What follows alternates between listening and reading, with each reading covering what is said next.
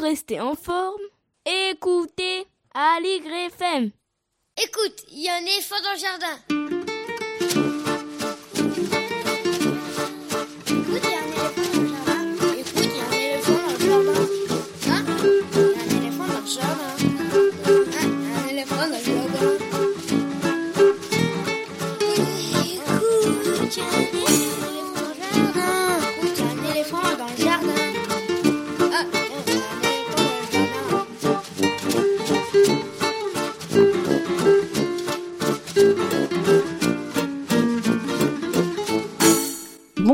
Bonjour, à toutes, bonjour à tous. Voici Qu'y a-t-il à l'intérieur et dehors aussi, épisode 13. La version encore et toujours fabriquée à la maison par Véronique Soulet et Estelle Laurentin de Écoute, il y a un éléphant dans le jardin, notre émission hebdomadaire consacrée à l'actualité culturelle des enfants, petits et grands, une émission pour tous les adultes qui n'ont pas oublié qu'ils ont d'abord été des enfants. Bonjour Estelle. Bonjour Véronique.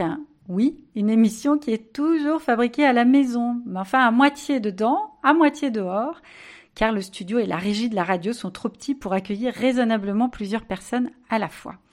Donc une émission toujours réalisée de chez soi, ce qui ne nous empêche pas d'aller voir ce qui se passe dans la ville et alentour. Vous pouvez nous écouter chaque mercredi à 10h30 à l'antenne d'Aligre FM 93.1 ou depuis le site de la radio aligrefm.org et quand vous voulez sur toutes les plateformes de lecteurs de podcasts sur lesquelles vous pouvez vous abonner en cherchant Écoute, il y a un éléphant dans le jardin. Vous pouvez aussi suivre l'actualité de l'émission sur Facebook et sur Instagram. Chaque semaine, nous faisons écho à l'actualité culturelle des enfants, une actualité qui peu à peu reprend ses couleurs et son élan même si, même si ça reste encore un peu timide. Encore quelques jours pour que les cinémas, les théâtres, les bibliothèques ouvrent grand leurs portes. Nous mettons en valeur ce qui nous semble original, réussi, intéressant, ce que nous aimons finalement, avec des reportages, des chroniques, des interviews, des lectures, et toujours avec la complicité des chroniqueurs de cette émission.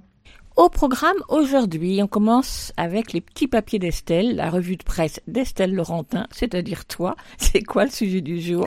Ouais, c'est ça.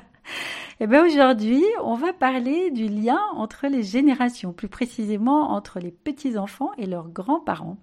Ensuite, nous retrouvons Quentin Le Guével pour sa chronique autour d'un jeu vidéo qu'il a envie de nous faire découvrir. Quentin Le Guével, vous le savez, c'est le chroniqueur jeu vidéo régulier de cette émission. Et l'interview d'aujourd'hui, ce sera quoi, Véronique? Enfin, qui? Avec un habitué de cette émission là aussi, puisque nous allons parler cinéma, et plus particulièrement cinéma d'animation, à propos du Festival international du cinéma d'animation d'Annecy, qui a démarré lundi et qui bien sûr prend une tournure particulière cette année.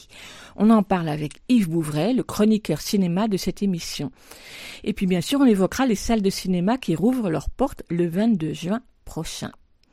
Pour la chronique dans la vitrine de la librairie, pour laquelle chaque semaine un ou une libraire présente un livre jeunesse qui est dans la vitrine, ce sera en compagnie de Cyrielle Pateron de la librairie Les Guetteurs de Vent dans le 11e arrondissement. Et puis nous terminerons l'émission avec la lecture d'un extrait de littérature générale sur le thème de l'enfance, ce sera avec Lionel Chenaille sans oublier quelques infos sur les livres ou bien les CD qui viennent de paraître et quelques autres infos glanées sur le net ou dans nos boîtes aux lettres. Qu'y a-t-il à l'intérieur et dehors aussi? C'est la version toujours fabriquée à la maison de Écoute, il y a un éléphant dans le jardin. C'est l'émission qui ouvre des fenêtres sur l'actualité culturelle des enfants. Vous écoutez Aligre FM et nous sommes ensemble pendant une bonne heure pour une émission qui se déconfine avec sagesse, mais avec souplesse. On commence avec la nouveauté discographique de la semaine, et cette fois-ci c'est pour les tout petits. Popka Contine danseuse et berceuse du Congo, un disque qui paraît ces jours-ci chez ARB Music. Avec ce nouveau CD, ARB Music continue de parcourir le monde et ses traditions musicales pour les très jeunes enfants, pays après pays et même région après région, il le fait depuis une vingtaine d'années pour en faire découvrir la diversité musicale. Popka parce que c'est le cri de joie que poussent les enfants de Brazzaville, mais Popka parce que c'est le regard joyeux qu'Armel Malonga porte sur son enfance. En tout cas, c'est ce qui est précisé sur la pochette du disque. Le musicien Armel Malonga est originaire de Brazzaville. Il joue de différents instruments, entre autres percussions et basses, et ce depuis longtemps, car il accompagne différents artistes comme Zao à partir de 1996, Ali Farka Touré, ou encore Jacob Desvarieux, mais aussi des chorégraphes et des dramaturges congolais. Pour ce disque, pour Popka, il est accompagné de Amen Viana, de Cora Jomson et d'Émile Biayanda aux percussions. Une quinzaine de chansons traditionnelles pour jouer, pour danser, pour évoquer les rites du quotidien, ceux de l'école, comme avec la chanson Petit loup, une comptine que chantent les enfants et leurs maîtres de cours préparatoires pour entrer en classe. Et toutes ces chansons ou en tout cas la plupart, sont rythmées par les sonorités de la rumba. Des chansons en lari, en sundi, en kingala, certaines chantées aussi en français ou seulement en français et interprétées par des enfants auxquels se mêlent quelques instrumentaux. Voilà un disque joyeux qui invite à danser. Le disque s'appelle Popka Contine Danse et berceuse du Congo Brazzaville par Armel Malonga et il vient de paraître chez ARB Musique. Et je vous propose d'écouter la première chanson du CD, Moinan Combo, ce qui veut dire le cabri. C'est une chanson en lari, une rumba des écoles comme l'appelle Armel Malonga.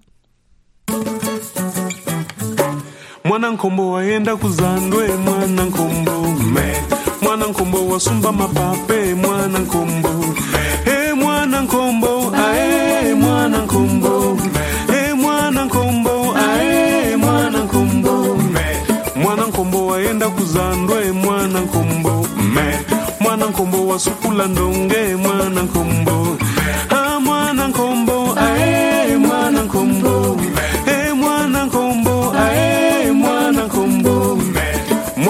wakomba lupangwe mwana nkombo. Mwana nkombo wasukula ndonge mwana nkombo. E eh, mwana nkombo ae mwana nkombo. E eh, mwana nkombo ae mwana nkombo.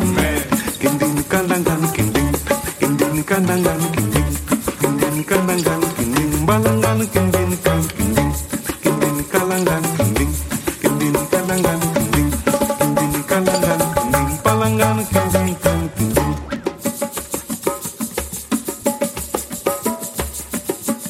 est allé au marché.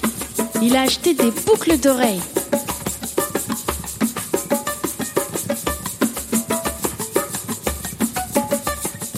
Le cabri est allé au marché. Il a balayé la cour.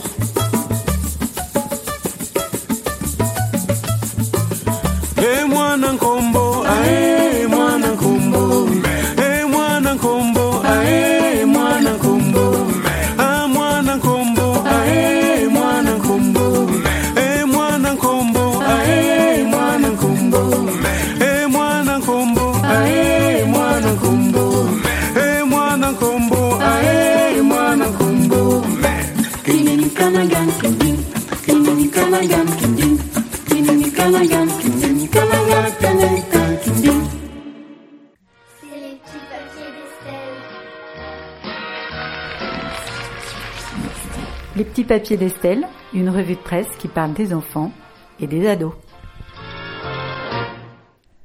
Dans le monde du 21 mai, on en apprenait une bonne. On est obligé de leur mettre des dessins animés pour avoir la paix. Des parents qui ne voient pas le bout du confinement. C'est l'histoire de gens qui n'ont même plus le temps de raconter pourquoi ils n'ont plus le temps. Je recherche des témoignages de parents sans solution de garde. Ah, j'ai vraiment pas une minute. Justement, c'est la thématique. Non, j'ai des rendez-vous clients et un autre pour peut-être inscrire ma fille à un centre aéré cet été. On reçoit à l'instant un mail de la maîtresse pour un sondage de retour des enfants à l'école. Euh, Tenez-vous bien, la semaine du 29 et à mi-temps. Officiellement, 1,8 million d'enfants sont retournés à l'école primaire sur un total de 6,7 millions, soit environ 27%. Au collège, ils sont 600 000 sur 3,3 millions. Trois jours par semaine pour les plus chanceux, ce qui laisse beaucoup, beaucoup de demi-journées à la maison, à corriger de la trigonométrie, remplir des lave-vaisselle, préparer des repas et marcher sur des Legos, tandis que le reste du monde repart au travail et au bistrot, les parents font figure de derniers détenus. Plus récemment, Le Monde y revient, dans un papier sur la réussite à géométrie variable des cours à distance, faisant le point sur les difficultés rencontrées par les professeurs, les manques aussi qu'il y a pu y avoir et qu'il y a encore, et abordant le rôle des grands-parents, affirmant que de nombreux grands-parents ont endossé un rôle de professeur pendant et après le confinement. Dimitri, 12 ans, aura appris beaucoup de choses pendant ce confinement, et entre autres que ses grands-parents font d'excellents répétiteurs. André et Lucette se partagent le travail et Dimitri apprécie. Avant, je ne faisais pas d'histoire, ni de techno, ni de SVT, parce qu'il y en avait trop. Maintenant, on en vient à bout. Pour ses grands-parents, un lien journalier qui n'est pas le même que les seules vacances scolaires s'est formé. Ils se sont sentis utiles. Un pédagogue valide l'idée en conclusion de l'article. Les devoirs à la maison sont une source importante de tension entre parents et enfants. Les grands-parents sont des personnes tierces, à une place qui leur permet d'apprendre des choses aux enfants sans rentrer dans un bras de fer si ça ne fonctionne pas. Et ça, le magazine Psychologie nous le disait déjà en 2016 au sujet des relations entre petits-enfants et grands-parents. Une complicité à la mesure de leurs différences d'âge, immense, sans conflit ni rivalité, un précieux repère affectif au cœur de familles souvent marquées par l'éclatement. Alors le lien entre les générations est mis en lumière par l'expérience du confinement, mais certains se posent légitimement la question relayée par la Voix du Nord du 2 juin.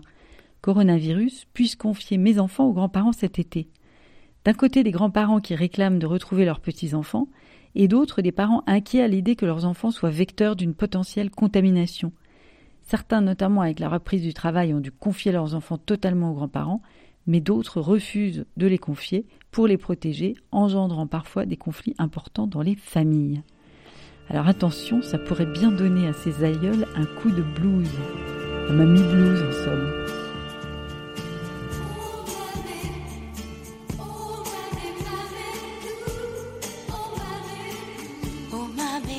Bon, fallait-il faire cette blague du Mamie Blues? Ça reste à voir. Mais ce qui est certain, c'est qu'il n'y a pas que des grands-parents gâteaux non plus. Le royaume des seigneurs n'est pas plus idéal qu'un autre. Pour preuve, cette interview du 11 juin dans Gala. Brigitte Bardot se confie sur ses petits-enfants. Elle n'a jamais caché avoir peu de relations avec sa famille. Son fils Nicolas est installé en Norvège. Là-bas, la star a aussi deux petites filles et deux arrière-petits-enfants. Les contacts sont difficiles mais charmants, assure-t-elle. Une phrase qui peut laisser entendre qu'il y a du mieux dans leur relation, puisqu'en 2014, elle avouait Mes petits-enfants, je ne les ai jamais vus.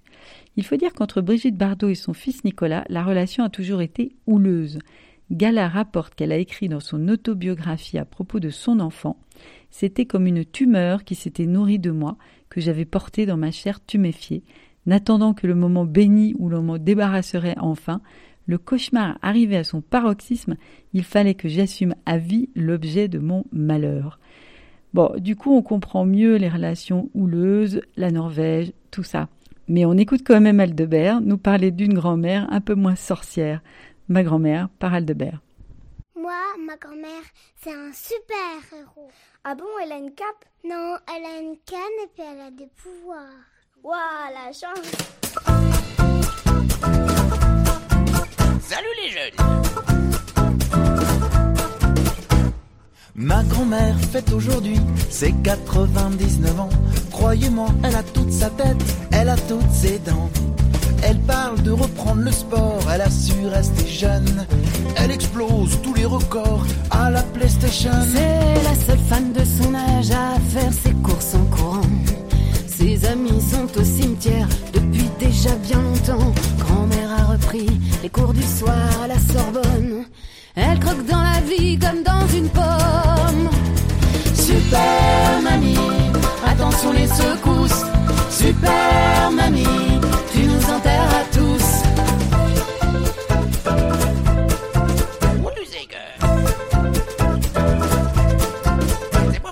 Ma grand-mère est très tendance pour une femme de son âge. Il faut pas se fier aux apparences, elle a quelques tatouages. Les gens qui disent qu'elle est folle sont des imbéciles. Tout ça parce qu'elle porte un petit piercing au nombril. Elle sait marcher sur les mains, elle sait aussi construire des meubles. Tenir en respect les gros chiens, escalader les immeubles. À la cigarette, elle a dit stop. Stop Ma grand-mère est une athlète, ma grand-mère c'est monsieur propre. Super mamie, attention les secousses. Super mamie, nous enterre à tous. Et non, la petite bonhomme. Ma grand-mère fête aujourd'hui plus toute ma tête, moi j'ai plus toutes mes dents. Pour fêter ses nombreuses nominations au livre des records. Elle a fait trois fois le tour du monde à pied, elle a, elle court encore. Jusqu'où ira-t-elle? On se pose la question. Serait-elle éternelle? Il faut se faire une raison. Elle joue du violoncelle. Et résout des équations. Son médecin, Docteur Michel, a fait une dépression. Super mamie, attention les secousses. Super mamie, tu nous enterras tous. Super mamie, attention les secousses. Super mamie, Il y a des fois, ça fout la frousse. super mamie, on n'a pas le temps de dire ouf. Super mamie, Ça, c'est vrai qu'elle a de la ressource. super mamie, non mais là, mamie, tu pousses. Super mamie, tu nous enterras.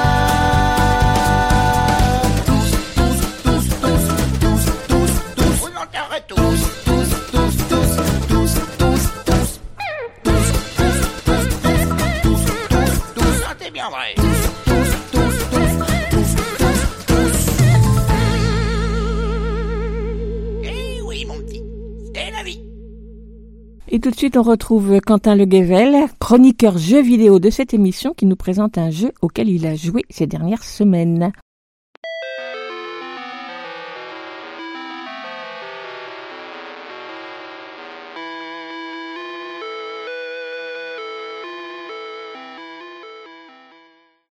Et si je vous parlais d'un subtil mélange entre espionnage, BD et jeux vidéo? Ce petit ovni, ce n'est pas l'adaptation du Schtroumpfman l'enquête. Navré. On se doute que ça aurait été un chef-d'œuvre. Mais Framed, le jeu dont je vais vous parler, est un petit jeu sur portable étonnamment profond.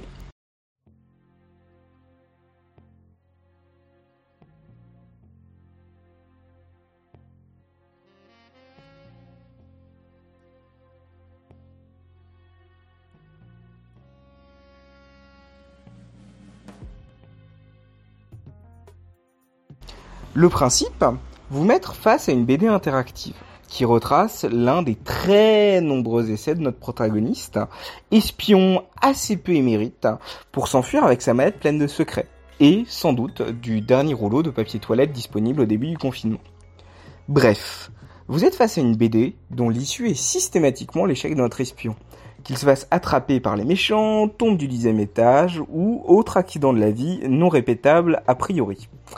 À vous d'en réagencer l'ordre des cases pour créer une échappatoire donc à cette, à cette BD, en essayant les combinaisons qui vous semblent logiques et, soyons francs, en sacrifiant notre espion un sacré paquet de fois au milieu. De fait, il s'agit d'un puzzle game atypique, et sa mécanique de jeu est un vrai plaisir de prise en main, à la fois aisé, il ne s'agit au final que de faire glisser des cases de part et d'autre, et complexe pour son aspect puzzle. Soyons francs cependant, est-ce que la trame narrative de nos aventures d'espionnage est un fil conducteur digne de ce nom Pas vraiment? En, vrai, cet espion aurait sans doute pu être un plot qui marche vu l'incroyable densité de son caractère. Et c'est sans doute mieux, car développer beaucoup d'empathie pour un personnage qui va subir une trentaine de décès par minute serait sans doute une erreur. Cependant, c'est un jeu attachant à sa manière. Le gameplay est rempli de bonnes idées d'interaction entre les décors. Les niveaux se renouvellent assez pour qu'on n'ait jamais l'impression de tourner en rond malgré des mécaniques qui se répètent. Et surtout, le challenge est assez corsé pour vous tenir en haleine un petit moment et vous faire rater un grand nombre d'arrêts métro. Frame, c'est un puzzle game innovant atypique pour 5 euros, qu'on pourra jouer à partir de 7 ou 8 ans si on aime bien se triturer un peu le cerveau, sur tablette et téléphone. En bonus, si vous voulez faire souffrir ce pauvre espion encore plus fort, un deuxième opus est sorti. Amusez-vous bien. Merci Quentin. On retrouvera toutes les références de ce jeu sur la page de l'émission.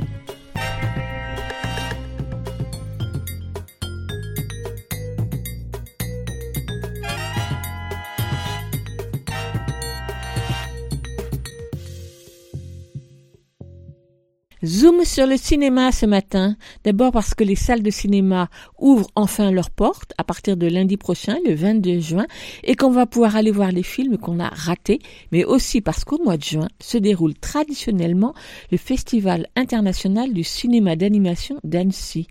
Le festival, on le devine, n'a pas pu se dérouler comme prévu cette année, mais il a su se réinventer sous une autre forme, non pas sur grand écran, mais sur ceux de nos appareils numériques en ligne donc. Du coup, et c'est peut-être un bien pour un mal, tout le monde peut y avoir accès. Yves Bouvray, spécialiste du film d'animation, délégué du festival Image par Image et surtout chroniqueur cinéma dans cette émission, a l'habitude d'y aller chaque année bien sûr. Alors ce matin, petit coup de projecteur avec lui sur cette édition 2020 très particulière. Bonjour Yves. Bonjour Véronique. Le festival d'Annecy, le festival du cinéma d'animation, c'est en cette période normalement. Tu devrais être à Annecy.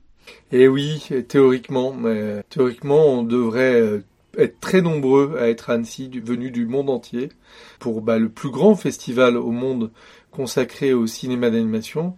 Et malheureusement, il est organisé en ligne cette année.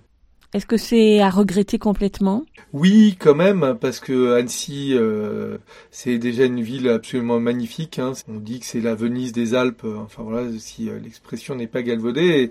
Et, c'est un temps euh, assez exceptionnel, concentré sur une semaine, où tous les professionnels du monde entier, réalisateurs, étudiants en école d'animation, organisateurs de festivals, médiateurs et animateurs jeunes publics de cinéma, particulièrement français, se retrouvent au bord du lac d'Annecy pour découvrir des films, euh, des courts-métrages, des longs-métrages, des films à venir avec des, secrets de fabrication, euh, manger des tartiflettes évidemment, parfois se baigner dans le lac, en tout cas euh, échanger, rencontrer des amis, des gens parfois qu'on voit qu'une fois dans l'année et à ce moment-là.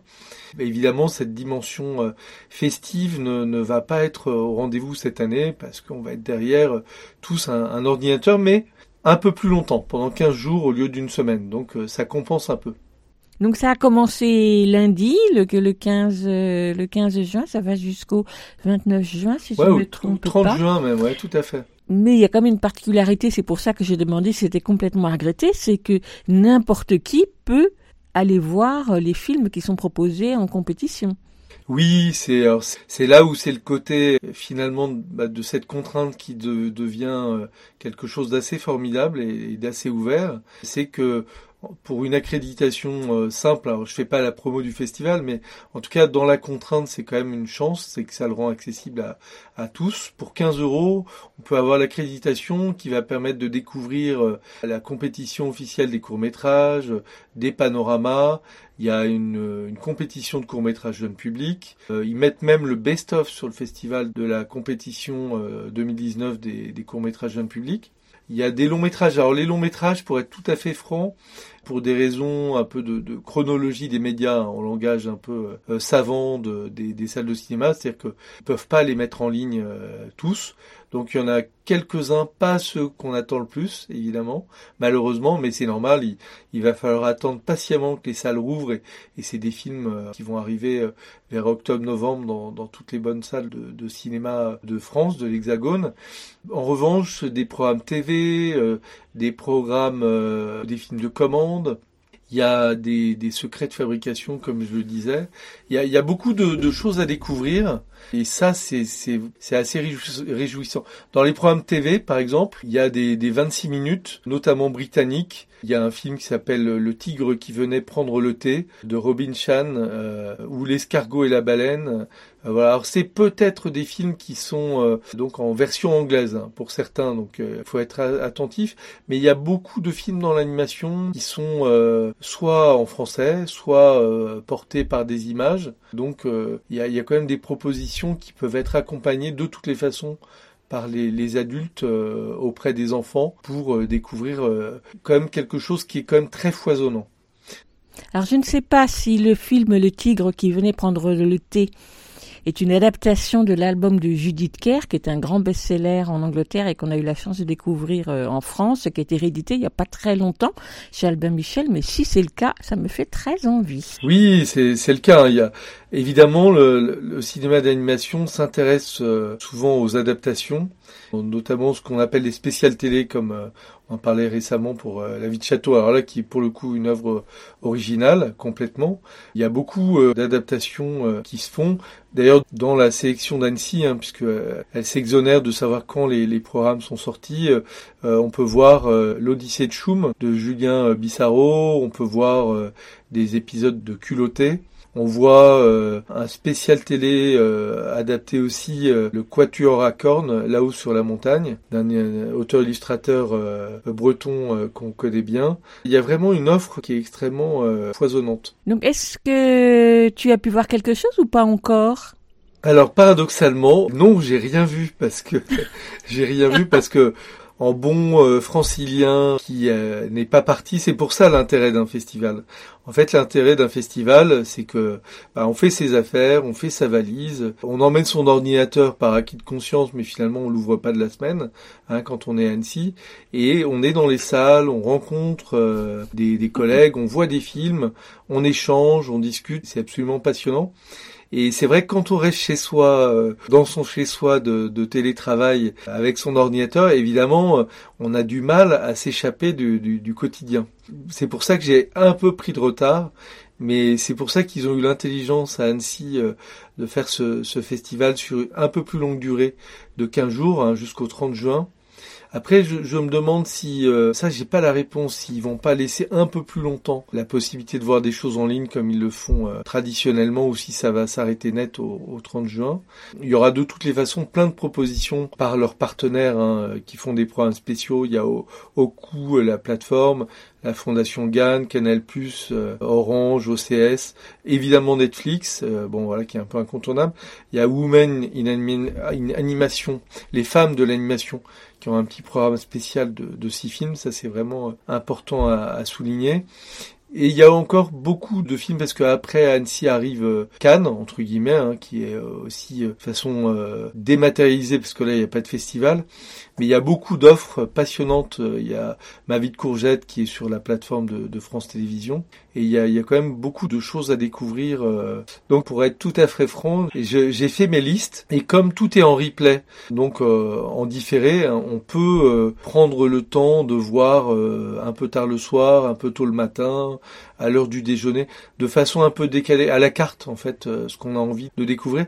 Ce qui est vraiment chouette, alors bon, ça remplace pas la, rencontre en présence des réalisateurs, mais ils ont demandé à tous les réalisateurs présents d'enregistrer des séquences en amont du festival, des secrets de fabrication euh, différentes propositions euh, avec évidemment des illustrations euh, vidéo, euh, sonores ou, autres de toutes les recherches graphiques, narratives, euh, esthétiques, techniques pour comprendre comment sont faits les films d'animation.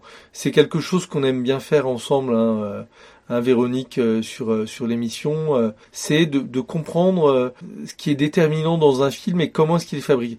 Et là, c'est vrai que c'est une chance assez inouïe d'avoir accès à bah, tout un tas de une diversité de réalisateurs assez bah, extraordinaire. Hein. Il y a Johan Sfar sur l'adaptation de Petit Vampire pour les longs métrages. Il y a Interdit aux chiens et aux Italiens de Alain Huguetto qui va présenter un, un film qui commence en stop motion. Il y a Sirocco et le Royaume des courants d'air du, du, grand réalisateur français Benoît Chieux. Le Sommet des Dieux, c'est l'adaptation de Taniguchi du grand euh, euh, mangaka japonais bah, qui nous regarde d'en haut, hein, comme on dit.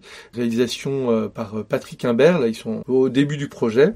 C'est peut-être un peu pour les plus grands. Et évidemment, euh, dans les films très attendus, euh, alors là je parle plutôt des films français, hein, où on peut voir les, les, secrets de fabrication en français, parce que sinon euh, tout est euh, quand même en, en, en, langue originale, parfois non sous-titré. Euh, Calamity, une enfance de Martha Jane Canary, ça, c'est le film de Rémi Chaillet qui est extrêmement attendu, qui va sortir euh, en octobre, euh, en même temps. Alors, avant que tu ailles plus loin, oui, je te propose, pardon. je t'interromps, je te propose qu'on en écoute la bande-annonce. Oui, avec grand plaisir. Allez Hey Hey Hop, hop, hop, hop Martha Jane, c'est quand qu'on arrive Bientôt. Quand on arrivera en Oregon, les chariots s'arrêteront et on se construira chacun une vraie maison. À vous les canaris Accrochez-vous les enfants Calme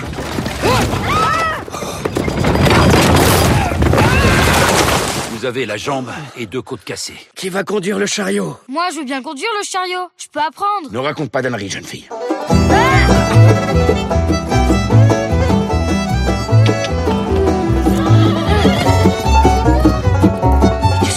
Avec ce pantalon Bah, c'est pour les chevaux. Quelle calamité Je ne tolérerai jamais une telle tenue dans notre communauté.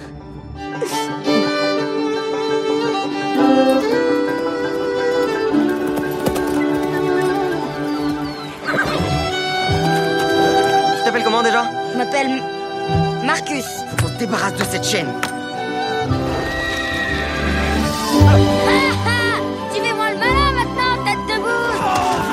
Rarement vu une fille aussi mal élevée. C'est pas une fille. La petite dame aurait peut-être du travail pour deux orphelins Moi, je peux passer. Non, c'est trop dangereux.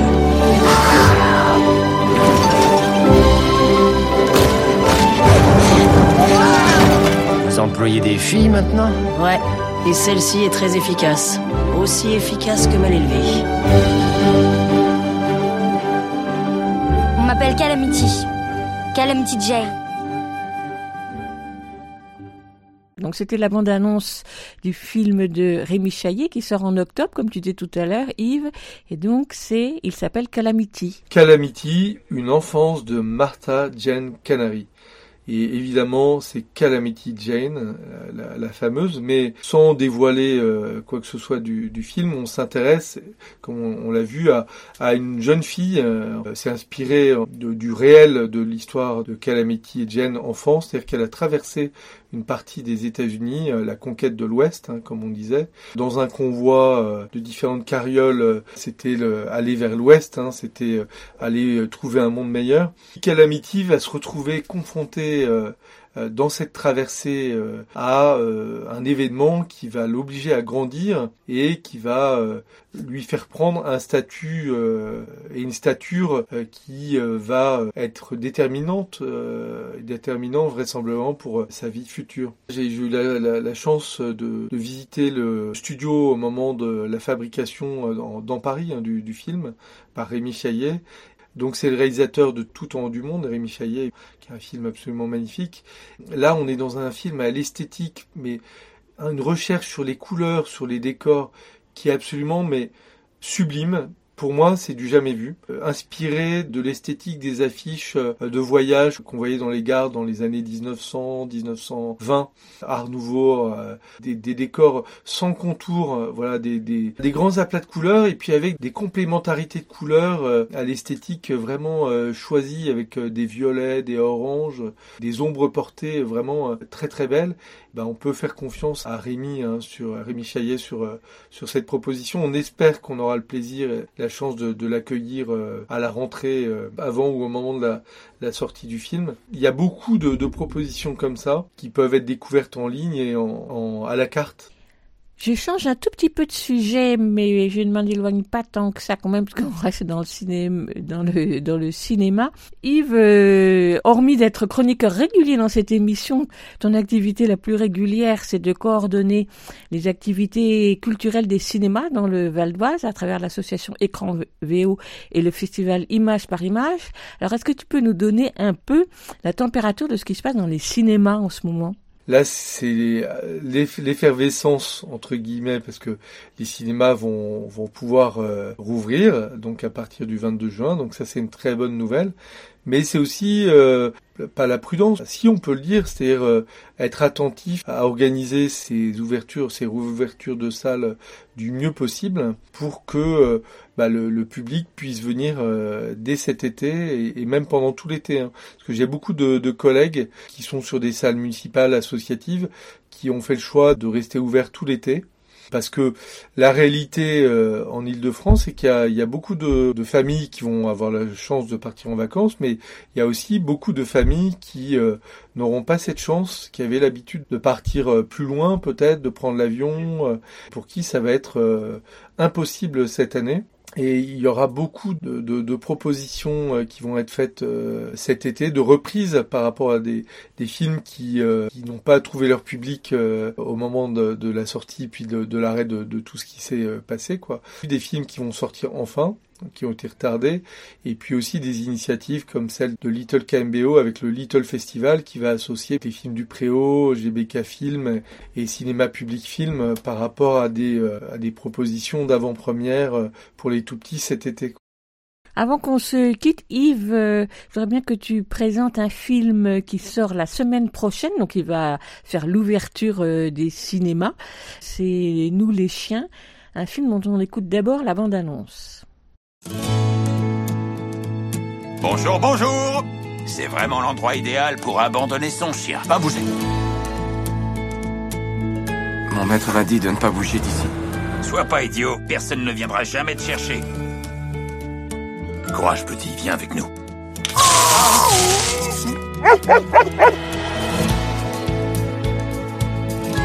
Je comprends pas pourquoi les humains ne nous fichent pas la paix. Dégagez, sale cabot On nous déteste dans le village. Pourquoi on ne va pas dans la montagne? Il y a déjà d'autres chiens qui vivent là-haut. Non, ils ne sont pas comme nous. Ce sont des barbares, de vrais sauvageons. Hein? Ils sont comme nous, ils n'ont plus de foyer. Hmm, je veux juste qu'on forme un groupe basé sur le respect. Marche est conclue. Il faut qu'on aille vivre là-bas. De l'extérieur, ça ressemble à ça. C'est ouvert et il n'y a pas d'humains. On y sera en sécurité. Oh, des croquettes pour chiens ici Allons-y. Nous avons un paradis à trouver. C'est curieux, ils n'ont pas la même odeur que d'habitude. Bien sûr, c'est du caca de chevreuil. C'était délicieux. En avant Nos humains nous ont abandonnés. Ils te pourchasseront où que tu ailles. Beaucoup trop dangereux. Si nous unissons nos forces, on peut gagner. Il faut qu'on trouve notre place dans ce monde. Donc c'était la bande-annonce de Nous les chiens, qui est un film coréen, si je ne me trompe pas, et qui sort en salle euh, la semaine prochaine, mercredi prochain, le, 20, euh, le 24. Oui, tout à fait. Alors c'est un film qui parle de chiens, hein, qui est très différent de Marona euh, dans Cadamian, en Cadamian qu'on avait reçu euh, ensemble euh, récemment, ou euh, L'île aux chiens de Wes Anderson, qui était aussi très original et, et, très différent. Mais c'est un film qui est très riche et qui a une histoire très foisonnante, très dense. C'est un film qui s'adresse plutôt aux enfants à partir de 8-9 ans, parce que l'histoire est dense elle est assez spéciale parce qu'on est du point de vue des, chiens, des chiens qui sont euh, abandonnés par euh, leur maître et qui vont devoir se débrouiller un peu tout seuls. Donc il y a plusieurs clans de chiens. Euh, les hommes, les êtres humains, on est plutôt dans une vision un peu utilitaire de l'homme comme un élément subalterne du film paradoxalement qui a laissé finalement son fidèle compagnon se débrouiller tout seul. Et quand l'homme apparaît, il est plutôt méchant en fait, même s'il y a quand même quelques êtres humains qui aident à, se réconcilier à notre espèce à, deux jambes, hein, à deux pattes. Et c'est un film qui est, euh, moi je l'ai vu il y a un certain temps et qui, euh, quand on y repense, est vraiment assez original parce qu'on n'est pas dans le cinéma américain, on n'est pas dans le cinéma japonais, on n'est pas dans le cinéma européen euh, euh comme on, le citait avec Anka Damian ou avec euh, Wes Anderson. On est dans un cinéma à part. L'intérêt du film réside aussi dans le fait qu'il est à la frontière entre la Corée du Nord, la Corée du Sud, dans un thème qui est quand même euh, cher et fort au réalisateur, de questionner ce rapport euh, finalement à l'identité, à la différence et, et au fait d'être ensemble malgré la diversité. C'est un film en tout cas qui a une esthétique particulière, ça il faut le reconnaître. C'est pas forcément une esthétique qui nous plaît euh, comme ça au premier regard. Il faut s'y faire parce que c'est voilà, c'est la réalité de, de cette animation là. Mais moi qui finalement au bout du compte m'a m'a quand même pas mal plu. J'ai gardé euh, au-dessus du confinement, l'ayant vu euh, avant le confinement, un très bon euh, souvenir de, de ce film. Il partagera évidemment, hein, euh, mais en tout cas sur l'histoire, il a plus une, plutôt une histoire riche qu'une histoire euh, pauvre on va dire. Mais merci beaucoup Yves et puis donc euh, on invite tous nos auditeurs à aller sur la plateforme de, de du festival d'Annecy, du festival d'animation à Annecy, Annecy Live 2020 et puis à s'accréditer s'il le souhaite. Euh, sinon, on reparlera de tous ces films euh, à la rentrée. Donc, euh, ben, il reste plus qu'à te souhaiter un bon festival derrière ton ordinateur, Yves. Oui, merci Véronique. et à très bientôt. À très bientôt. Nous les chiens, des réalisateurs sud-coréens Oh Sung-young et Lee Shun-baek sort en salle non pas le 24 juin, comme il vient d'être dit précédemment, mais lundi 22 juin, jour de réouverture des cinémas. Et c'est un film distribué par les bookmakers The Jokers. Vous écoutez Aligre FM sur 93.1. Vous l'écoutez FM 80 Écoute, il y a un éléphant dans le jardin. hein. Et tout de suite, je vous propose d'écouter un deuxième extrait du CD Popka Contine danse et berceuse du Congo-Brazzaville par Armel Malonga, notre CD de la semaine. C'est un instrumental, il s'appelle Pio.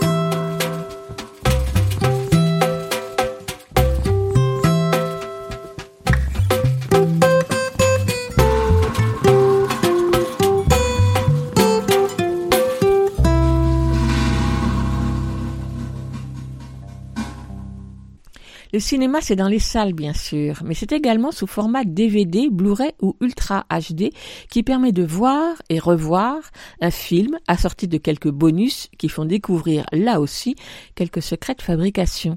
Et aujourd'hui, les éditeurs vidéo s'inquiètent. Un collectif réunissant un grand nombre d'entre eux lance un appel, l'appel des 50, car l'édition vidéo, chaînon précieux de la vie et de la diffusion des films, est en pleine tourmente. Voici quelques extraits de cet appel.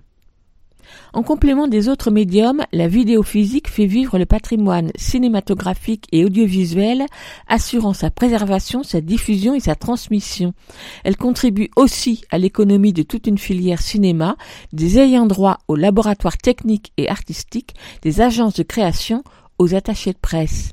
Après la salle de cinéma, la sortie vidéo apporte une nouvelle visibilité aux œuvres, retombées presse, communication, réseaux sociaux, qui rayonnent sur les autres médiums à venir comme la télévision ou la VOD SVOD qui bénéficient de cette exposition préalable. En cette période de confinement que nous venons de vivre, où la télévision et la VOD SVOD ont fidélisé ou conquis de nouveaux publics, il est important de rappeler que l'ensemble des moyens de diffusion fonctionnent les uns avec les autres et pas les uns contre les autres.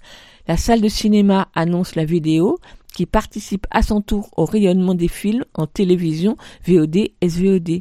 Aucun support n'a vocation à se substituer aux autres. Tous ont vocation à exister en complémentarité des uns et des autres. Trop souvent oublié des analyses sur la filière audiovisuelle, l'exploitation des, droits vidéo physiques pesait près de 400 millions d'euros TTC en 2019. Contrairement à ce que voudraient nous faire croire des plaisanteries de cérémonies de prestige, le support existe, vit, respire et se développe même sur certaines cinéphilies car même à l'heure du tout numérique, la vidéo physique conserve de très forts atouts. Elle propose de beaux objets, durables, transmissibles et qui répondent à une vie unique, à l'opposé de la culture au débit. Elle est la seule assurance de posséder durablement dans le temps sans dépendre d'inventaire à l'accès variable. L'édition vidéo initiée au cinéma avec ses fameux suppléments qui offrent une place unique à des documents rares permettant d'approfondir la découverte d'une œuvre que l'on soit néophyte ou initié. L'édition vidéo participe de la démocratisation de la culture avec l'accès aux objets en CDI médiathèque à des conditions très avantageuses. Ce précieux outil de diversité de création que 10 millions de Français déclarent encore acheter en 2018 pourrait perdre entre 30 et 40% de sa valeur commerciale du fait de la grave crise que nous traversons. Les effets du Covid-19 sur la profession sont déjà alarmants, le marché ayant perdu près de 75% de ventes potentielles sur les ventes habituelles depuis le confinement, ce qui concerne l'ensemble de sa filière, de la conception à la vente. Une situation préoccupante menace actuellement l'équilibre de l'ensemble de la filière, des laboratoires aux agences de création, des distributeurs indépendants aux éditeurs. Aussi nous, les éditeurs vidéo, demandons au pouvoir public un plan de sauvegarde avec la création d'un budget spécifique de sauvegarde pour la culture, incluant notamment l'univers de la vidéo physique en plus des exploitants, des distributeurs ou des producteurs et également un plan de relance avec des actions nationales à mener sur la vidéo par tous ces acteurs, éditeurs, prestataires, points de vente, festivals, pour faire exister encore plus pleinement le support physique. Car en complément des autres médiums, la vidéo physique fait vivre le patrimoine cinématographique et audiovisuel, assurant sa préservation, sa diffusion et sa transmission. Voilà. C'était donc de larges extraits de l'appel des 50, lancé par les éditeurs vidéo, appel que nous souhaitions relayer ici avant justement d'évoquer la sortie cette semaine en DVD de ma folle semaine avec Tess, dont voici la bande-annonce. Tu crois que le tout dernier dinosaure a su qu'il ne restait plus que lui avant de mourir?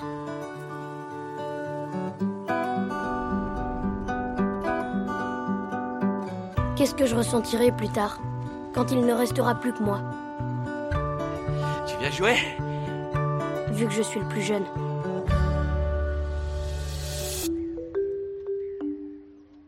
Quoi? Euh, rien. Tu sais danser la salsa? Non. Parfait. On apprendra ensemble alors. Tess. Sam. Les gens me trouvent souvent bizarre. Mais cette fille, elle l'était cent fois plus. Allons-y, je dirige. Mais, mais c'est moi le garçon. Chut. Euh, mon père est mort. Dans une éruption volcanique. Ma mère m'a toujours dit que j'avais pas besoin d'un père. Salut Bonjour. On dirait que c'est du sérieux entre ces deux-là. J'ai besoin d'être un peu seule un moment. Tess Et voilà. C'est pour ça que c'est mieux de ne pas trop s'attacher aux gens. Il fallait que je m'entraîne à être seule. Désolée de te le dire, mais t'es complètement cinglée. Avec ton entraînement et tout. Pourquoi t'es venue? Je suis venue te voir. J'ai besoin de ton aide. Attends-moi Qu'est-ce que ça me ferait si je connaissais pas mon père? Comme Tess. Ce sont les bons souvenirs que tu dois collectionner.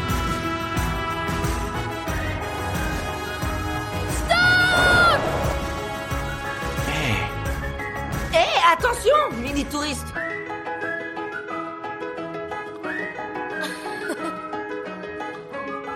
Fantastico!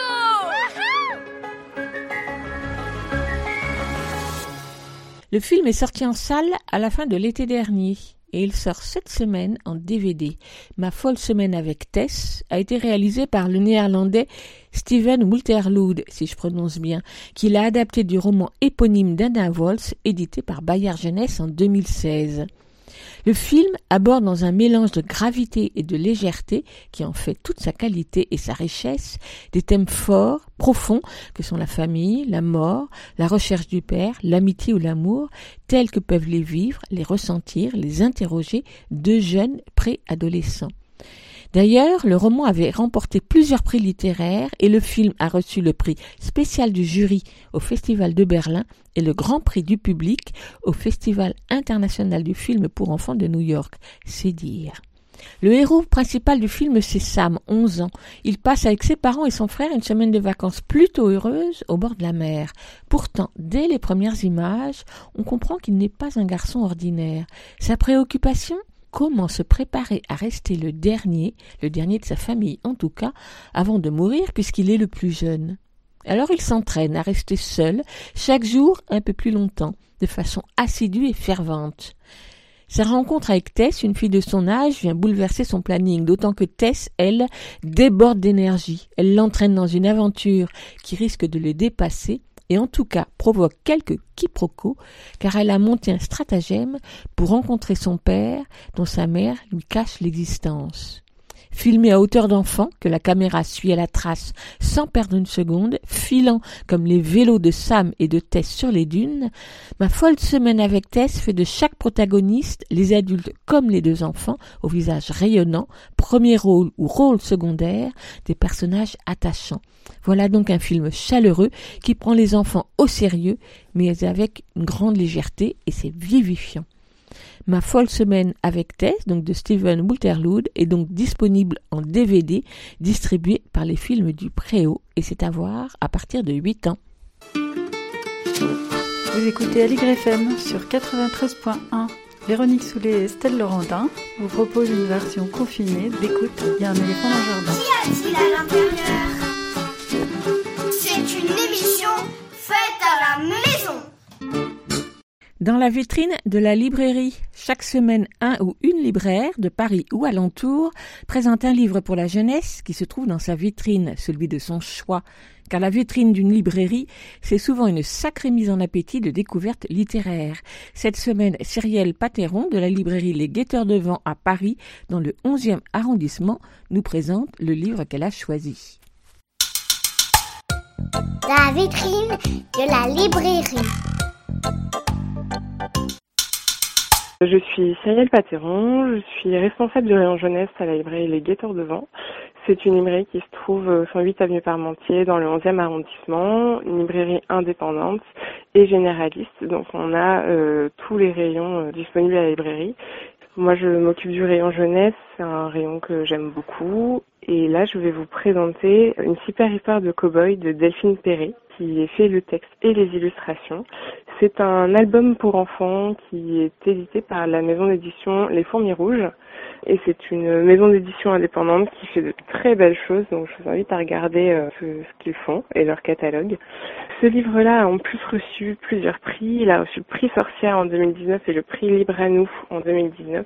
Ce qui fait que j'aime beaucoup ce livre, c'est son humour, parce que c'est un vraiment un petit bijou euh, d'humour où on va euh, retrouver sur la page de gauche une histoire d'un cow-boy absolument terrible qui mange des lapins au petit-déj, qui euh, est vraiment euh, très méchant, qui fait très peur. Et à côté de ça, sur la page de droite, on a les illustrations qui, elles, sont tendres et naïves et euh, décident que le cow-boy, vraiment, il fait trop peur. Donc on va pas le dessiner, on va plutôt dessiner un petit singe. Et puis au petit déjeuner, manger des lapins, non, vraiment, c'est pas bien. Donc en fait, il faut par contre se laver les dents. Voilà, on va dessiner ce petit singe qui se lave les dents à la place.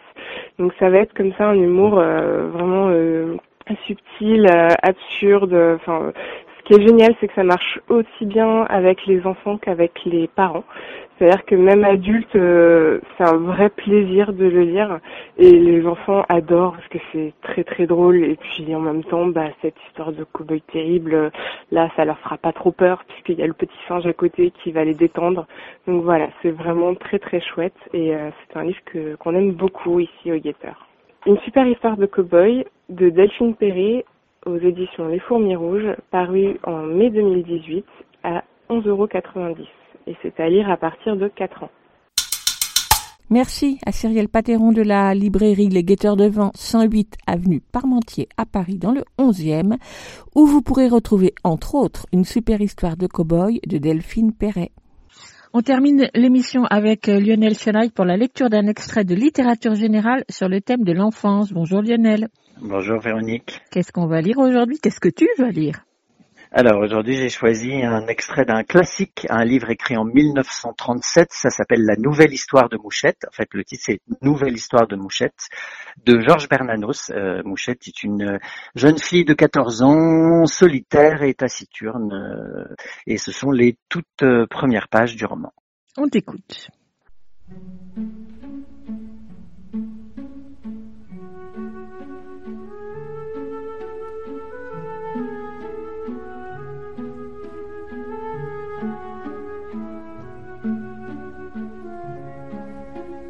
Mais déjà le grand vent noir qui vient de l'ouest, le vent des mers, comme dit Antoine, éparpille les voix dans la nuit.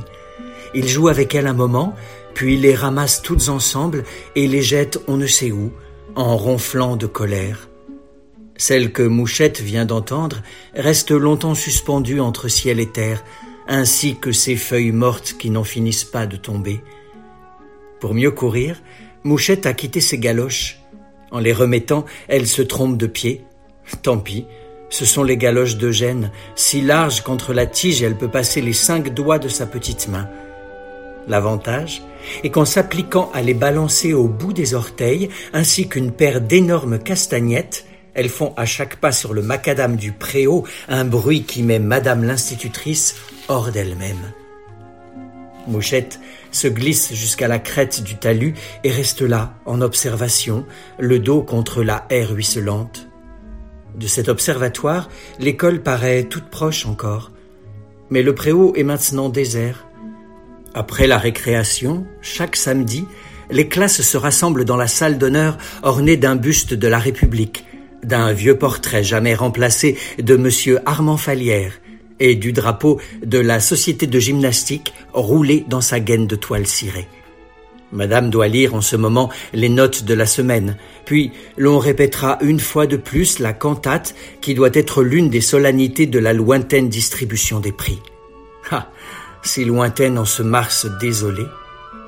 Voilà qu'elle reconnaît la strophe familière le plus d'espoir que madame jette avec un terrible rictus de sa bouche mince et un mouvement de tête si violent que son peigne lui tombe dans le cou.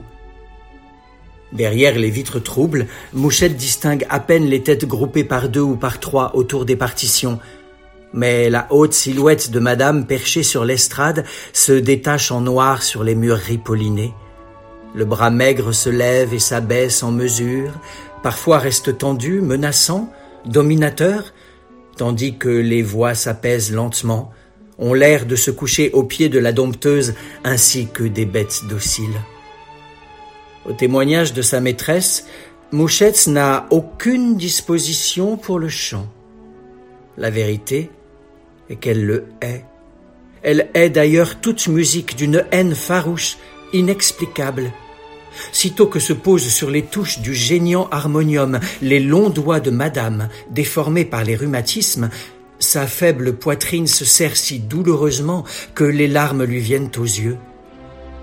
Quelles larmes On dirait que ce sont des larmes de honte.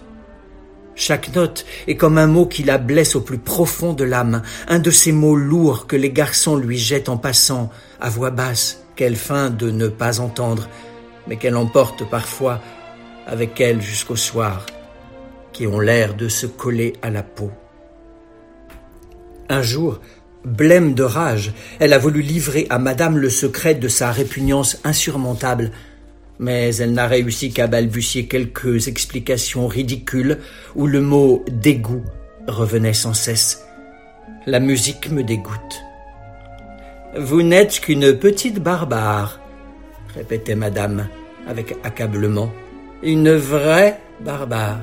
Et encore, les barbares ont une musique, une musique barbare naturellement, mais une musique. La musique, partout, précède la science.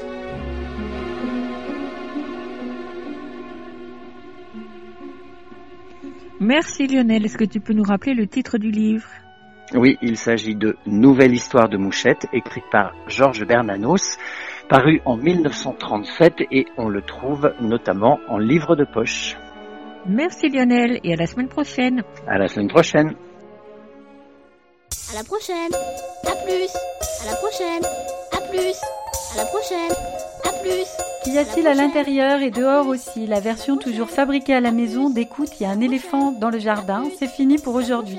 Nous vous donnons rendez-vous mercredi prochain, même heure, même fréquence. En attendant, vous pouvez réécouter cette émission sur le site aligrefm.org, sur la plateforme de podcast Ocha ou votre plateforme habituelle et bien sûr vous abonner pour retrouver les émissions précédentes, nous suivre sur Facebook et Instagram. Toutes les infos sont sur la page de l'émission sur aligrefm.org. À la semaine prochaine, donc pour voir et savoir ce qu'il y a à l'intérieur et dehors aussi. Ce sera la quatorzième et pas tout à fait la dernière de cette série d'émissions d'écoute Il y a un éléphant dans le jardin. À la semaine prochaine!